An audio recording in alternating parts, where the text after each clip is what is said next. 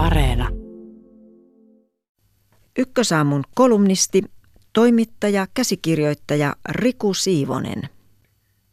Minulla on muuan iäkkäämpi ystävä, joka kammoksuu konflikteja ja jyrkkiä yhteiskunnallisia mielipiteitä.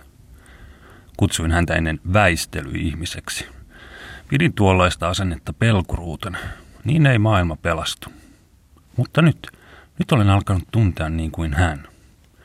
Syynä on digitaalinen maailma, joka on tuhatkertaistanut kovaäänisten mielipideihmisten määrän.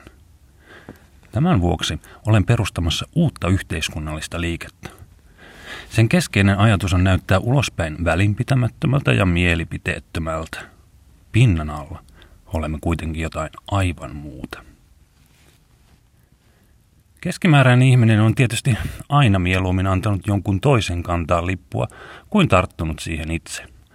Oli kyseessä sitten porvari, feministi, maalais, ilmasto, kuuanon tai startup-ihminen, yleensä ihminen hyppää kelkkaa vasta kun liike on jo olemassa. Se on taas edellyttänyt, että joku mielipideihminen on nähnyt mahdollisuuden tulla johtajaksi, eli hyötynyt siitä, että liike syntyy. Tässä ei välttämättä ole mitään pahaa. Aina silloin tällöin yksityinen ja yleinen etu kohtaavat kauniisti. Suurin osa ihmisistä ei kuitenkaan ole pelkästään yhden sortin ihmisiä. Hänellä on elämänsä elettävänä ja vaatteensa pestävänä. Siksi aate sinänsä ei aina merkitse hänelle paljon, mutta hän voi hetken mielijohteesta seurata Instagramissa vaikuttajaa, joka tuntuu olevan varma asiastaan. Mielipideihminen, tämä vaikuttaja uskoo kuitenkin, että hänen kaikki seuraajansa ovat yhtä voimakkaasti aatteen kannalla kuin hän itsekin. Ja mitä enemmän tykkäyksiä tulee, sitä voimakkaammin hän asiaansa ajaa. Elämme yksilöiden aikaa, jossa kuka tahansa voi olla tärkeä ja saada äänensä kuuluville, ja toki myös ansaita sille. Tästä on seurannut paljon hyvää, kuten esimerkiksi Me Too League. Mutta samaan aikaan instapoliittinen sfäärimme on täynnä satoja johtajia ja yhden asian taisteluita. Mielipideihmisten ansaintalogiikka taas, siis niin maallinen kuin henkinen, perustuu seuraajien määrän kasvuun ja algoritmeihin. Siksi kyse ei ole enää mielipiteistä, vaan vastakkaisista totuuksista. Olemme jatkuvassa konfliktissa. Vihaamme rasisteja, vihreitä, miehiä ja feministejä. Enää mielipide ihmiselle ei myöskään riitä, että tykkäät hänestä. Hän vaatii sinua mukaan taisteluun. Kommentoi, jaa, levitä, puutu pukuhuonepuheeseen, floodaa vihapuhetta, paljasta rasistit.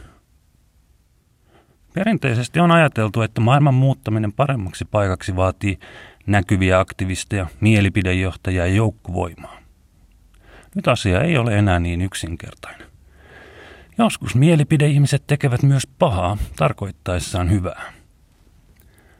Ensinnäkin, he langettavat muutokset yksilöiden vastuulle. Ja samaan aikaan sosiaalinen media synnyttää yksilötaisteluita, joiden nostaman savuverhon alle peittyvät oleellisimmat kaksinapaisuudet, todelliset sodat. Niissä me olemme lähes kaikki oikeasti samalla puolella – globaalin varallisuuden ja vallan eksponentiaalinen uusjako sekä ilmastokriisi. Jos nämä ilmiöt näkyvätkin, mielipidevaikuttajat ajavat meidät eri leireihin, kuten Helsingin Sanomat kertoi ilmastonmuutoksen vastaiseen taisteluun liittyen. Mutta keskiverto ihminen alkaa kyllästyä ja etääntyä. Minä ja tämä ystäväni ainakin. Hän ei jaksa ehkä enää äänestää, hän ei jaksa taistella ilmaston puolesta, hän ei jaksa olla koko ajan odottamassa uutta liikekannalle panoa, koska hän ei halua olla ketään vastaan, eikä oikein uskalla olla kenenkään puolella. Hän ei varsinkaan jaksa tehdä tätä digitaalisesti. Lisäksi itseäni ottaa ihan puhtaasti päähän se, että me olemme ihmisinä nykyään vain seuraajia, varsinaisia lampaita. Vastuullinen ihminen toimiikin nyt tätä kehitystä vastaan.